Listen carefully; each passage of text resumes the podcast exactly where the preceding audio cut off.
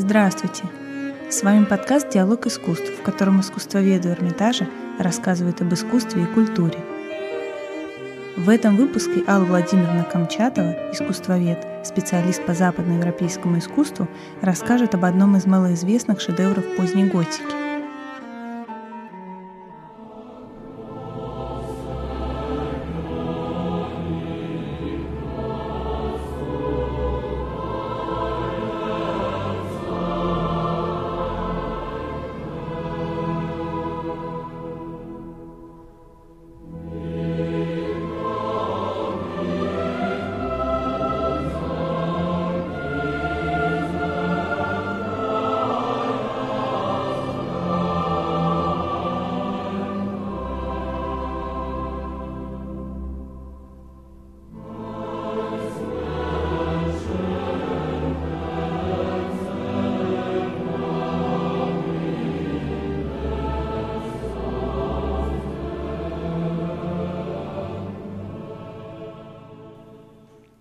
За века культурной истории человечества было создано немало памятников исключительной художественной ценности, которые можно безоговорочно отнести к числу мировых шедевров.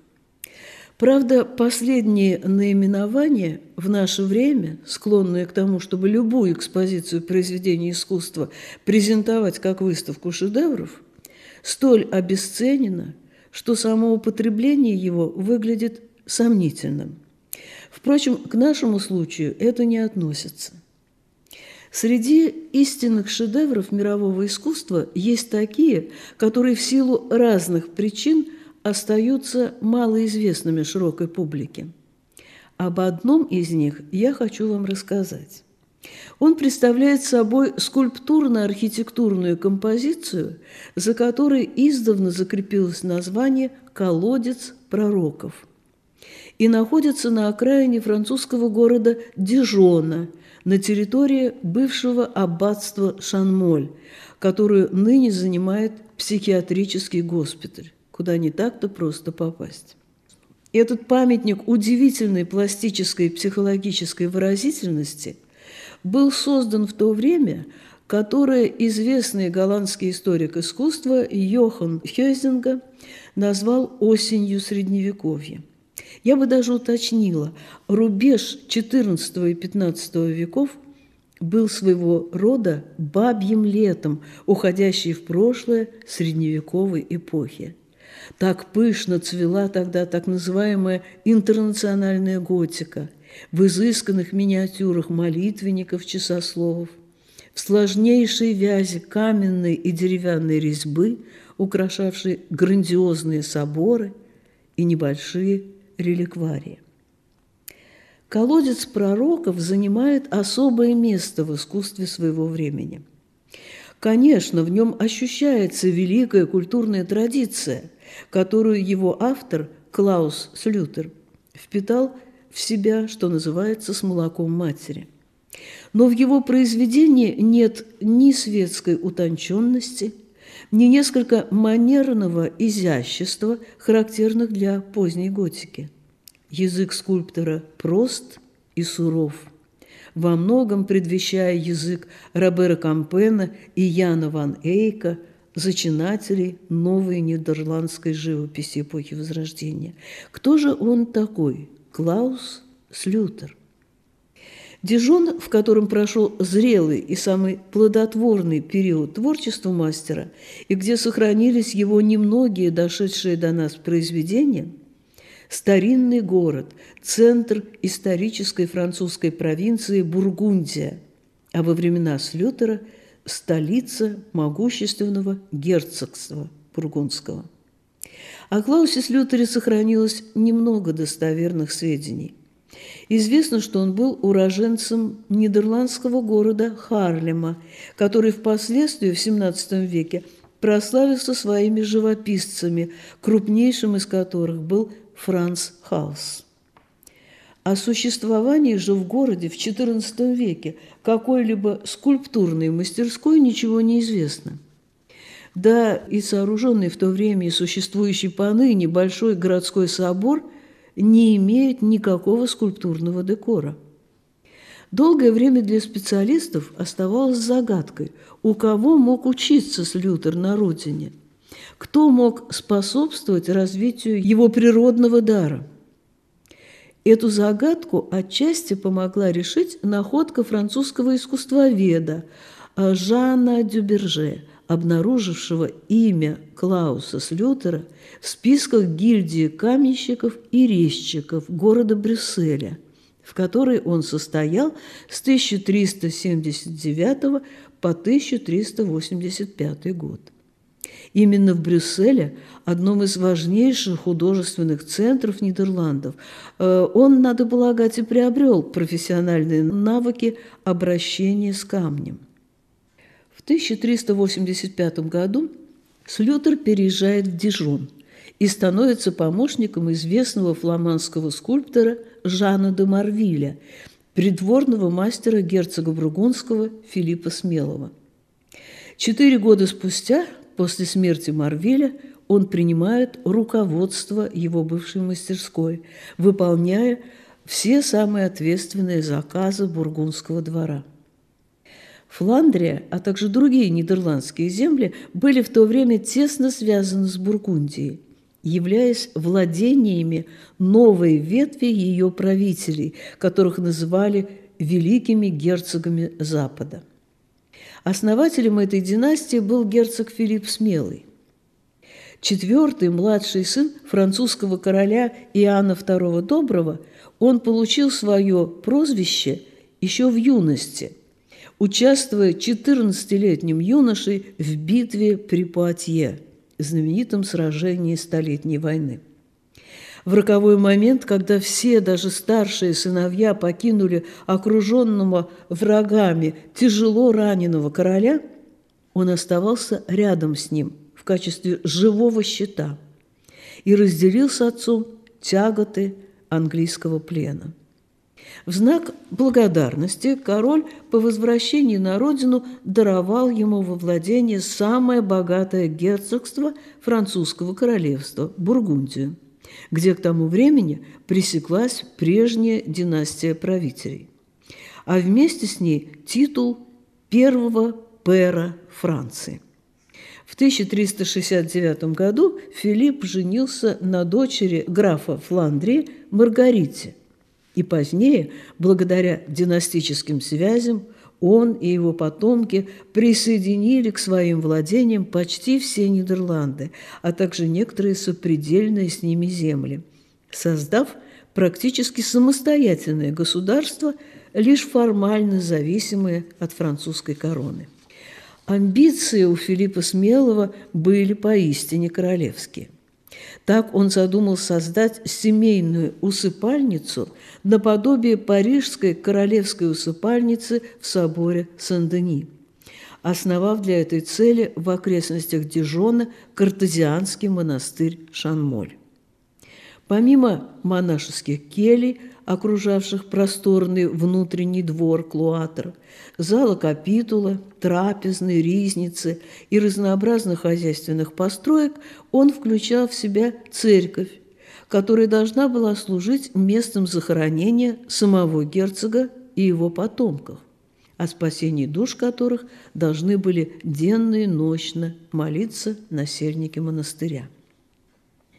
Для этого аббатства Клаус Лютер создал свои самые знаменитые, дошедшие до нас произведения, в том числе и монументальную архитектурно-скульптурную композицию, получившую название «Колодец пророков», к сооружению которой он приступил в 1395 году. Она стала лебединой песней великого нидерландского скульптора. Прежде всего нужно сказать, что это действительно колодец, построенный над источником, который издавна считался целительным, почему и было выбрано для строительства аббатства именно это место. Позднее над ним был возведен крытый павильон, чтобы предохранить выполненные из мягкого известняка скульптуры от внешних природных воздействий. Но губительнее последних, как это, к сожалению, чаще всего случается, оказались действия людей. Французская революция конца XVIII века, уничтожившая на своей родине многие памятники христианского искусства, не прошла и мимо Дижона. Монастырь Шанмоль был закрыт. Верный слуга наполеоновского режима, назначенный губернатором Бургундии, Эммануэль де Крете, поспешил прибрать к рукам земли аббатства, немало не заботясь о художественных памятниках, находившихся на его территории. В 1791 году гробницы герцогов были перевезены в их бывшую городскую резиденцию. Сами же постройки были сильно повреждены, часть декора уничтожена. К счастью, удалось частично восстановить портал церкви со скульптурами Слютера. Тяжелее всего пострадал стоящий в центре монастырского двора колодец пророков, которому в течение почти четырех веков приходили на водосвятие тысячи паломников. Вандалы от революции разрушили венчавшую его скульптурную композицию Голгофы, которая, как известно из песцовых книг, состояла из возносившегося на шестиметровую высоту распятия с предстоящими фигурами Богоматери, апостола Иоанна и Марии Магдалины. Кстати, девиз ордена картезианцев «Крест стоит, пока вращается мир». Не потому ли революционеры разрушили именно Голгофу, не тронув постамент с фигурами пророков? Итак, от первоначальной композиции с Лютера сохранился лишь цоколь-постамент, состоящими вокруг него статуями ветхозаветных пророков, которые словно восстали из глубины времен и, держа свитки собственными пророчествами о жертвенной смерти Христа – Каждый по-своему переживает то, что свершится в будущем. Но даже в таком дошедшем до нас усеченном виде произведение нидерландского мастера производит неизгладимое впечатление. Массивный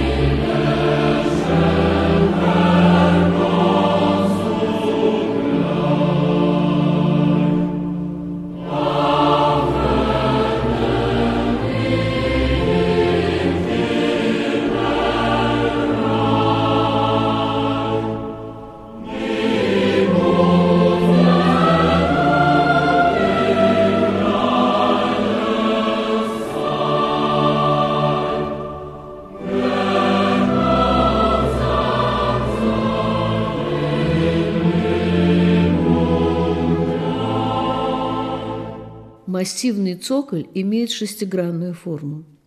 На каждой грани по одной фигуре, превышающей человеческий рост, который стоит на небольшой консоли, украшенной снизу пучками листвы.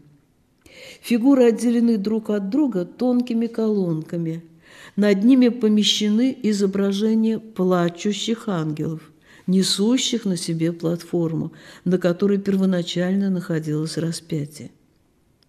Их соприкасающиеся золоченые крылья образуют своего рода драгоценные венцы над головами пророков, одновременно связывая все грани постамента в единое целое.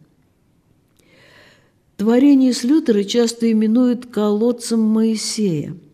Моисей – старший из пророков Ветхого Завета, которых по праву называют провозвестниками истины. Считается, что э, он жил в XIII веке до нашей эры и был автором Пятикнижия, самой древней части Библии, где, в частности, рассказывается и о его собственной жизни. В истории иудеев Моисею принадлежит особое место. Он был духовным отцом нации, законодателем и политическим вождем еврейского народа загадочный и в сущности непонятый. Он возвышается подобно гиганту в сумраке ранней ветхозаветной истории. Он был подлинным посланником Божиим, которому не было равного после него. Пишет о Моисее Александр Мень в своей замечательной книге «Вестники Царства Божия». Удивительно, как проник в самую суть этой исторической фигуры Клаус Лютер, создав поистине эпический образ величественного патриарха, старца с густой раздвоенной бородой, в широких одеждах, которые придают его фигуре особую весомость и монументальность. Это особенно ощутимо при сравнении скульптуры с иконописными образами Моисея, которые были особенно популярны на Синае, где и произошло, согласно собственному свидетельству пророка, чудо его общения со Всевышним. В отличие от довольно иллюстративных решений иконописцев, Слютер создал глубокий обобщенный образ Моисея, в котором сплавлены основные черты его характера, его личности. Но в то же время он словно отделен от нас некой непроницаемой толщей веков и недоступной для человеческого разума тайной. Снизу, откуда люди взирают на его фигуру, невозможно понять выражение его лица. Оно не для нас. Взор Моисея устремлен в небеса. И даже возможности современной техники не помогают постичь эту тайну. На снимках, выполненных, казалось бы, в упор, глазницы пророка оказываются в глубокой тени – в изображении Моисея бросаются в глаза бугры на его лбу, напоминающие рога. Такие же «рога» в кавычках мы видим и на лбу знаменитой статуи Моисея работы Микеланджело и на многих других изображениях пророка. Это нонсенс, порожденный тем, что древнееврейское слово «керен» имело два значения – «луч» и «рог», Ошибка эта была замечена только в XIX веке, так что в иллюстрациях Библии Гюстава Доре мы видим спустившегося с Синая со скрижалями Моисея уже не рогатым, а источающим лучи света. У Слютера в правой руке пророк Моисей держит скрижали завета, а в левой – свиток с пророчеством из библейской книги «Исход». Вечером множество сыновей Израилевых принесут в жертву Агнца. По левую руку от Моисея изображен царь Давид. Строго говоря, он не относится ни к большим, ни к малым ветхозаветным пророкам. Он не был учителем веры. Но авторы Нового Завета ставят его вровень с ними – Перед читателем Библии проходит вся жизнь Давида, от юных лет до старости. И это один из самых живых героев Ветхого Завета, личность яркая и противоречивая. Отважный воин, создатель единого еврейского государства, превративший Иерусалим из маленькой крепости в священный город – а для этого необходимо было обладать недюжиной силой и энергией у Лютера он неожиданно предстает вовсе не человеком действия. Почему? В жизни Давида было много героических моментов. В эпоху Возрождения в XVII веке художники любили изображать подвиг его юности, победу над великаном Голиафом, которого он сразил метким ударом из прощи. Но Давид был славен и другим. Он был вдохновенным поэтом и псалмопевцем. Вся библейская поэзия восходит к псалмам, которые он слагал. Вся она выросла на его слове. Не случайно в церковной традиции его всегда изображали отнюдь не с мечом, а с музыкальным инструментом. Кстати, и у Слютера он держит в правой руке лиру, прикрытую мантией. Думаю, что именно такой образ царя-псалмопевца и воплотил Клаус Лютер. Ему, как творческому человеку, было без сомнений знакомо это состояние полной отрешенности от внешнего мира, погруженности в себя, я бы сказала даже вслушивание в себя. Глаза Давида прикрыты, уста сомкнуты, но внутренним взором своим он видит будущие страдания Христа и переживает их как собственные. На свитке, который он держит в руке, начертаны слова одного из его псалмов. «Они пронзили мне руки и ноги, они перебили мне кости мои». Пророк Иеремия, изображенный рядом с Давидом, повернулся в его сторону, но они не общаются и даже не видят друг друга. В руках его толстая книга, ведь он был пророком-писателем, автором вошедшей в Библию книги Иеремии, которую писал в течение сорока лет. В ней впервые появилось слово «Новый Завет». Пророк Иеремия жил в тяжелые для его родины времена. Как никто, он тяжело переживал миссию пророка, возложенную на него Господом. Он был искренним патриотом своей земли, но неизбежно предрекал ей большие бедствия. Он предсказал падение Иудейского царства, пленение иудеев, многочисленные страдания и долгие скитания своего народа. Эти пророчества были горьки для него самого, но уклониться от пророческого долга он не мог, и пророчества эти сбывались на его глазах. Иерусалим сравняли с землею, святилище разрушено – приношения разграблены. Пророки умолкли, священство отведено в Вавилонский плен. К старейшинам нет милости, девы предаются поруганию, песни заменены плачем.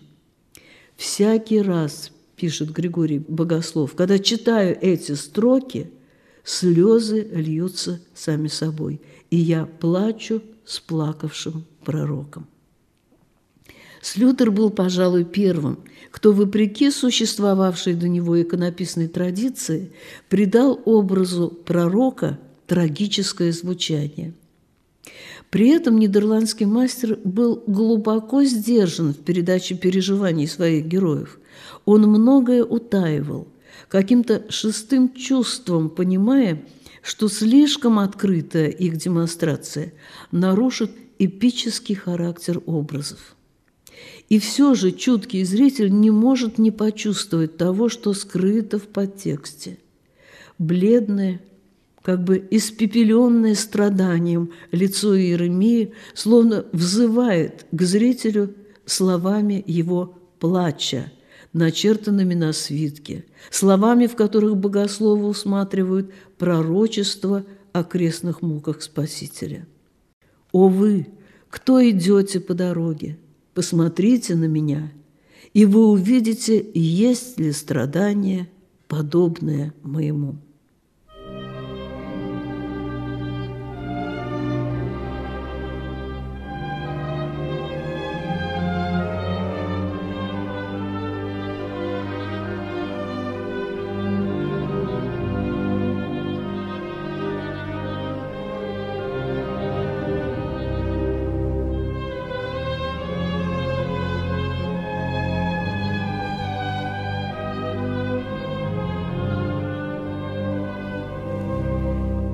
Нарушая связи статуи с архитектурным целым, Слютер, тем не менее, позволяет им невиданную до того свободу поведения в пространстве, разнообразие поз, жестов. В то время как одни фигуры словно остановились, выйдя из своих ниш навстречу зрителям и замкнувшись в себе, другие активно живут, действуют, Самые динамичные из них – Даниил и Исаия. На первый взгляд даже создается впечатление, что между ними идет активный диалог. Более молодой и импульсивный Даниил словно о чем-то вопрошает Исаию, указывая на строки свитка, который держит в руке. В то время как старый, умудренный жизнью Исаия, молчаливо распускает перед ним свой свиток, словно начертанные там письмена дадут ответ на вопрос. То, что между этими пророками есть связь, несомненно. Но, возможно, она не так прямолинейна, как это может показаться в первый момент. Даниил – самый активный из изображенных с Лютером пророков. Судя по библейскому повествованию, он был человеком огненного темперамента, бесстрашным обличителем пороков, защитником невинно пострадавших. И это при том, что годы его жизни падают на период Вавилонского плена иудеев, куда он был угнан еще отроком. Однако, благодаря природным дарованиям, он был определен в школу для подготовки к службе при царском дворе и впоследствии стал советником Навуходоносора и пяти его преемников. Высокое положение при дворе, тем не менее, не мешало Даниилу исполнять высшую пророческую миссию, порученную ему Господом. Его лицо поражает силой выраженного в нем чувства – по выразительности и остроте характеристики оно соперничает с лучшими образцами римского скульптурного портрета и даже превосходит их. Нет никаких свидетельств, что Слютер прибегал к услугам живых моделей. Но в любом случае несомненно, что он обладал редкостным даром портретиста. И это в то время – когда портрет как жанр искусства еще только ждал своего воскрешения после многих веков забвения. И по истечении 62 седьмин предан будет смерти Христос, читаем мы на свитке Даниила. И замечаем при близком рассмотрении, что взор пророка обращен вовсе не на Исаию, как может показаться поначалу, а ввысь, в небеса. Да и тот, подавшись вперед и повернувшись в сторону Даниила, на него не смотрит. Мощно очерченный лысый череп, прикрытые веками глаза, плотно сжатые губы создают образ умудренного годами старца, который столько повидал на своем веку, что смирился со всем, и даже слова его пророчества звучат – как суровая констатация факта. Он будет приведен к смерти, как овца, и как агнец перед стригалем. Он умолкнет и не откроет рта. Во всей фигуре Исаия выражена покорность высшей воле, но лицо отмечено печатью скорби. Разнообразие человеческих типов, характеров, представленных Слютером, поражает. Эти люди жили в разные века, имели разные происхождения и положения в обществе, по-разному складывались их судьбы, но через каждого из них Бог говорил с народом. И это та внутренняя нить, которая связывает все образы колодца пророков. Шестым, кого Слютер включил в пророческий круг, был Захария. Это самый младший из ветхозаветных пророков, родившийся в Вавилонском плену. И его книга, вошедшая в Библию, содержит больше всего предсказаний о грядущем пришествии Мессии. Захария у Слютера стал самым трагическим образом. Он держит свиток со словами – он определил мне цену в 30 сребреников и словно пытается, но не в силах понять предательство. Отчаяние выражает его поза, из ослабевшей руки вот-вот выскользнет полотнище с роковым предсказанием мученической смерти Христа. Лицо Захария, изброжденное глубокими морщинами, с полным страданием взглядом, впечатляет не меньше – чем лица стариков, написанных Рембрандтом спустя два с половиной столетия. В постижении человеческой души и в умении передать ее сложную жизнь Слютер намного опередил свое время. Тонкие градации чувств скульптор запечатлел и в изображениях плачущих ангелов, найдя для каждого из них выразительные характеристики, их жесты, выражение лиц, нигде не повторяясь, делают особенно богатой эмоциональную палитру памятника.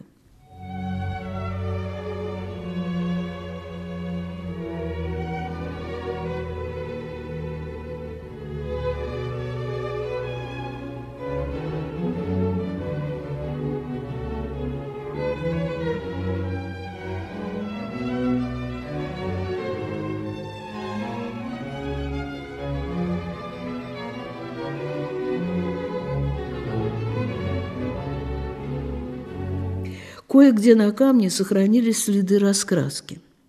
Действительно, изначально колодец пророков был полихромным. Кроме того, некоторые детали, в частности крылья ангелов, были позолочены. Краски по понятным причинам плохо сохранились, ведь памятник в течение двух с половиной столетий стоял под открытым небом.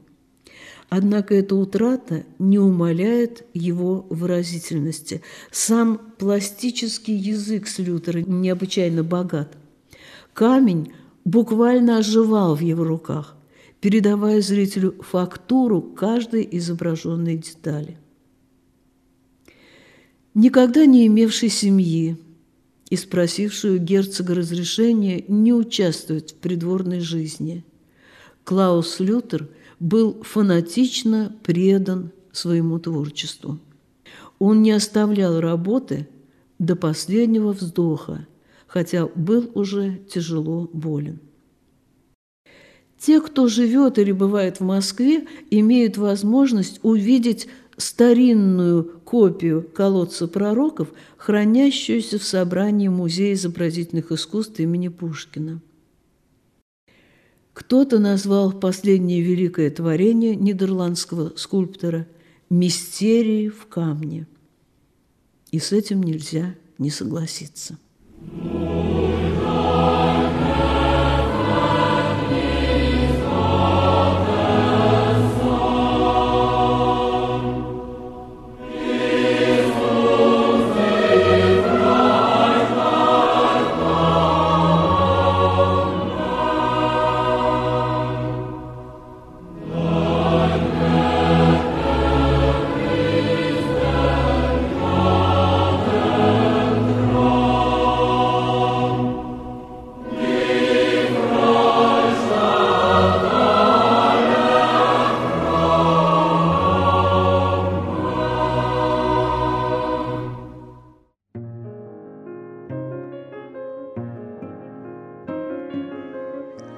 приглашаем вас на наши встречи и вечера-концерты в пространстве музея.